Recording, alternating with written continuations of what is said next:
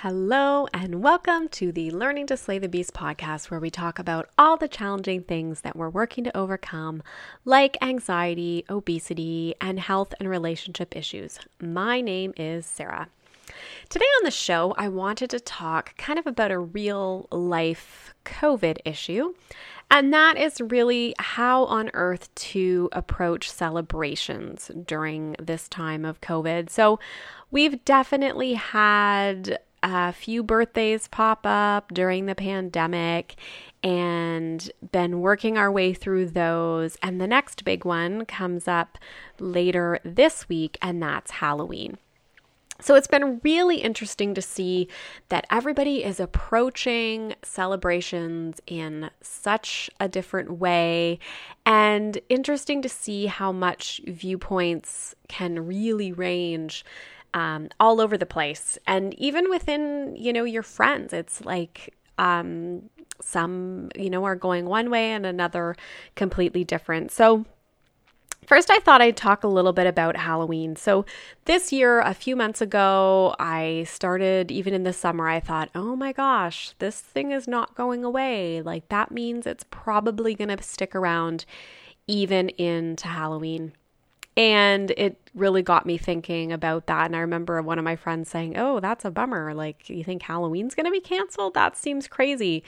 And so my husband and I had talked about it, and we kind of thought, okay, our contingency plan really early on would be to just do our own Halloween party with our kids. And, you know, my husband came up with this idea that we could do a superhero theme and everybody could dress up in a superhero costume, and then we could watch, you know, a superhero movie like Spider Man or something like that and just kind of make a fun night of it. And instead of our kids doing the trick or treating, they would, you know, get little baggies of candy and and we could kind of have some party food and stuff here at the house. So that was our plan. And at that point, I really didn't think Halloween trick or treating would be happening at all. Um, in Ontario, it seems like trick or treating is not happening or not recommended within some of the hotspot areas, but that it can happen in other parts. So we've decided that we're going to stick with this party idea. So, I've heard a real range. Some people are going to do trick or treating. What we thought we would like to do is still go out and go for a walk and kind of see everybody's decorations, but just not actually do quite the late, dark um, walk where it is having everybody actually going up to the front doors. And you know, when we presented this to our kids, I thought, oh, they're not going to like this idea. But they kind of were like, oh, well, we can still have candy. Oh, okay, that sounds fine. And I think part of the reason they were fine with this is we are coming off of last year's Halloween, which was complete washout. I remember us, um, you know, practically running home in some pretty crazy rain. So the kids got drenched, and I think they thought, oh, a warm, cozy Halloween where I still get candy. That seems seems quite fun. So we are going to continue with that, but like I said, I know there will be trick or treaters around. So I did see that um, the Ontario government has released some signs that people can put a sign on their door, either saying, like, hey, see you next year, or yes, we're trick or treating, um, you know, please wear a mask at the door. I think that's part of the concern. Um, you know, certainly kids can wear masks up to the doors to keep their distance. We just kind of thought, let's, hey, let's go a whole different route and see how that goes. So, of course, um, the superhero plan was kind of where we started. I don't know if we're actually going to keep to this theme, to be honest. We don't have our costumes yet. Um, I bought a few things today, was thinking of maybe being an angel or a unicorn. I've got a couple things I could throw together for either of those outfits. Um, you know, my son wants to be a soccer player again, and my daughter's got like a Supergirl costume. And so we'll see what my husband ends up doing. But um, I also looked, I really was debating being the mom from The Incredibles, and the costume was $50. It just seemed like a lot to spend um, to get that. So we'll see. We'll see where we end up, but I am actually excited. I picked up a few things to decorate the inside of the house. We've already done our outdoor decorations, so that's always a fun thing that we look forward to. And I thought there's really no reason why we can't still decorate outside. I got some ginormous pumpkins two orange ones and a white one. So we're going to have all the jack o' lantern fun and everything, but just not actually do the getting the candy. And to be honest, in our family, it's very tricky to do the trick or treating, anyways, because my daughter has some food allergies and my son can't eat dairy or gluten. So we're really challenged when we get a lot of this candy. And I often either donate what we can't eat or end up, you know, in other years, I've even taken it into work and just kind of left it in the workroom but um, we know that there's a lot they can't have anyway. So I think this way we'll end up safer for some of the food issues. I've gotten some things that are more like a candy, like Skittles, and then also some dairy free small chocolate bars.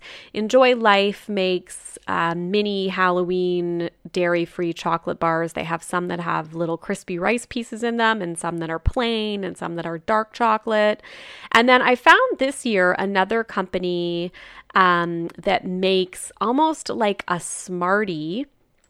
So like a small or a Smartie or I guess a chocolate M&M and so they're called chocolate no-nos and the company is called No Whey Chocolate. So way spelled W H E Y meaning whey protein from milk.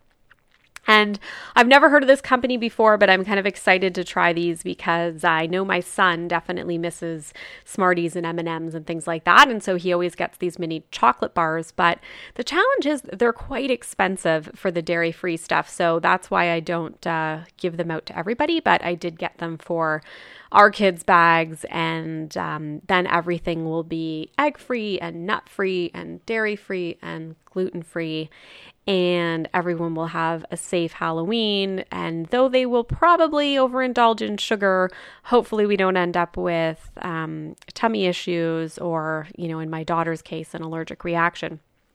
Um, so that's kind of what we're thinking.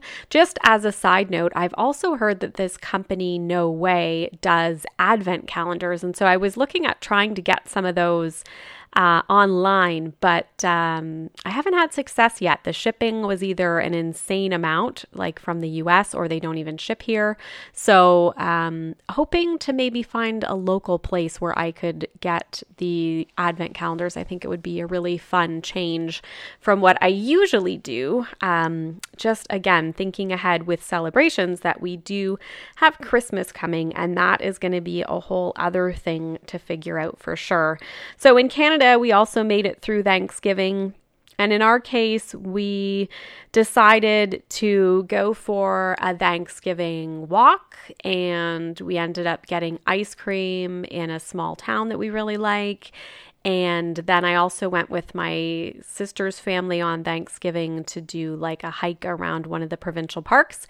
And so that was kind of what we did instead of doing any kind of meal where we uh, all sit down in an enclosed space together um, just to kind of change it up this year and hopefully be a little more safe. Um, and that seemed to work out. Nobody seemed too upset. I made a small, very small chicken here and some potatoes and uh, uh, some dessert, which seemed to be the biggest thing. And so, again, I uh, think we had a, a good time. And even though there seemed to be a lot of stress leading into Thanksgiving, everybody kept saying, I don't know what to do. I don't know what to do. Um, it turned out to be nice. It turned out to be a really nice break. So, some of the other celebrations, I won't get into Christmas because my goodness, I haven't figured out what that's going to look like. Um, but I we have done a number of birthdays, and so those have been different. So my daughter's was the first one, and that was in June. So we were starting to come out of some of the pandemic restrictions, and I really wasn't sure what we were gonna get, whether she'd be able to have kids over or what it would look like. So I ordered a whole bunch of stuff. I let her pick a theme, and I ordered a whole bunch of stuff to do a mermaid theme birthday.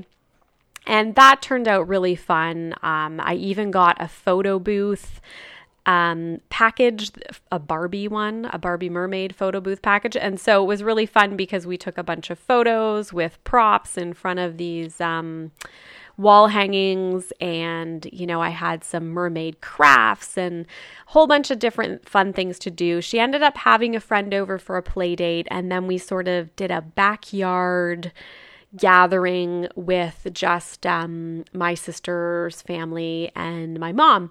And that worked out. So, in a way, she kind of got a whole fun day of birthday, and we kept our numbers low and we kept things outside in order to still make it a fun birthday. And I think the theme theme really helped to kind of keep it extra fun.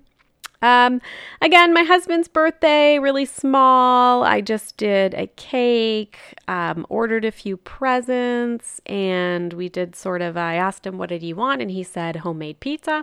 So I did a gluten dairy free version for my son and I, and then using um, the O'Dough's gluten free frozen crusts, and those are quite good because they cook really quickly and they can go from frozen, and then you can still do your own toppings, do your own cheese. So I had Daiya cheese, I had um, pepperoni and vegetables, and then for my husband, I had um, like a pre-made crust, thin crust that I had bought, and then again did did a bunch of different toppings for them. We used a lower lactose cheese on the pizza for my husband and my daughter because my daughter's got definitely some dairy issues, but not quite as bad as me and my son. So um, that was a pretty easy dinner and a pretty easy celebration. I did a record cake. Um, for my daughters, I did a mermaid tail cake, but this one was a record because my husband really likes music. And that that birthday turned out to be pretty simple. The next one that I'm really uncertain so, birthdays are heavy in the fall for us, and my son's got his birthday coming up in about a month. And he had initially asked to get a video game truck and invite some friends, and I don't think that's going to be able to happen. So, I had talked to him about we have a few Xbox consoles in our house hooked up to the various TVs. So I had said maybe we could have a few people over and they could just play Xbox at a distance in the house. But again, I'm not sure that we're going to be able to do that depending on how things go over the next month. So I'm trying to contingency plan for what what this birthday could look like. It's in the middle of November, so the weather's not going to likely be very good. Um, maybe we could do some kind of a hike if it was um, if it was dry, but it's really hard to say. We've definitely had flurries on his birthday in other years, and um, I'm feeling kind of guilty because last year I had encouraged him to do just a small family party, and he said, Yeah, that sounded good. So we took a few cousins to the trampoline. And little did I know, within a few months, we'd be uh, smack dab in a pandemic, and that, you know, he maybe should have went for it on that birthday because this one we're we're not getting a big party. And my son has had like every kind of awesome big birthday party. We've done laser tag you know with tons of friends in the party room. We've done a rock climbing gym. He's done chuck e. Cheese when he was really little. Um, you know like i said a whole bunch of the really big big birthday spots and i think yeah he he did he has done a video game truck in the past where they come and they bring um it's kind of like a i don't even know it's it's like it is it's just a big truck and there's couches, like leather benches in the back, and a whole bunch of screens, and the kids can all load in there. And I think the la- the time that we had it, there was ten kids, but there's no way with the distancing and stuff that we'd be able to do that um, this year. And I know that the place is still running, but I think they're running on. Um, pretty low. They're only running one truck, and I'm sure it's it's quite pricey. It was quite quite pricey the time that we had it before. So I'm really not sure what to do with that party, I guess, or celebration. And then the next one, and not to be selfish, is my own birthday. So I turned 40 at the end of December, and I had been planning in my head kind of for years that this was going to be a big travel time. And I know one of my girlfriends just turned 40 and, you know, she had said that they wanted to, her and her husband, go somewhere, you know, a little trip, but obviously that didn't happen. And so same same goes for me. So I had been planning that this would be my time to travel. I was really hoping for a trip to France, not probably on my actual birthday, but maybe a little bit later, like spring or March break. Um, and I'm not sure. I'm not sure that that's going to be able to happen at this point. And then I had also thought, you know, there might even be um, other opportunities for travel around my birthday as well. A friend of mine and I had been thinking of even going to Arizona or something like that. So um, I'm I'm not really sure what to do, and certainly I don't see any big party, and uh, so I'm trying to think about how I could mark this 40th birthday in a very different way, given we'll be, it's right after Christmas. So um, it's always a weird time for for doing celebrations anyways in between Christmas and New Year's but um, I'm really not sure this year what what to do to make that special but hopefully if I start thinking about it now I can come up with a few ideas of things that uh, would help me to to celebrate this party as well, or birthday.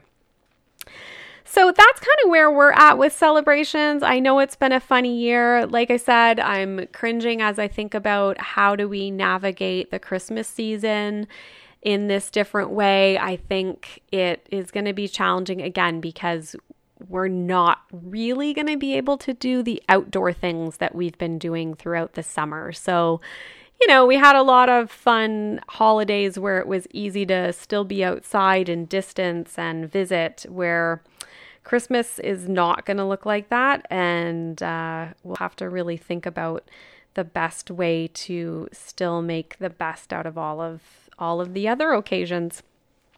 So I'm sure we're not alone, and I'd love to hear how some of you have maybe marked um, either big birthdays this year or birthdays for your children, or also what you're doing for Halloween. So I will throw a post up on the blog, and then I'd love to have some feedback either on there, or I know there's the ability to do comments on Podbean as well, where this is hosted. So, thank you so much for listening today. Again, mm, this podcast is not intended to be professional or medical advice. And all of the things that we've been doing during this pandemic for gatherings, we've made sure to follow all of the local bylaws and things that were in place at the time just to make sure that uh, we're doing things the way they should be done. If you do like the podcast, please be sure to subscribe or review the podcast or both. That would be even better. And if you do want to hear more from me, like I said, you can visit the blog at www.theallergybeast.wordpress.com. And again, would love to hear what you've done for big birthdays, celebrations, or what your plans are for Halloween. And you can also follow me on Instagram at Sara, S A R A, Lady, L A D Y, gluten, G L U T E N. And again, I'm sure I'll have some pictures up on there um, as we approach Halloween. So, um, again, would love your feedback. Have a great week and stay safe.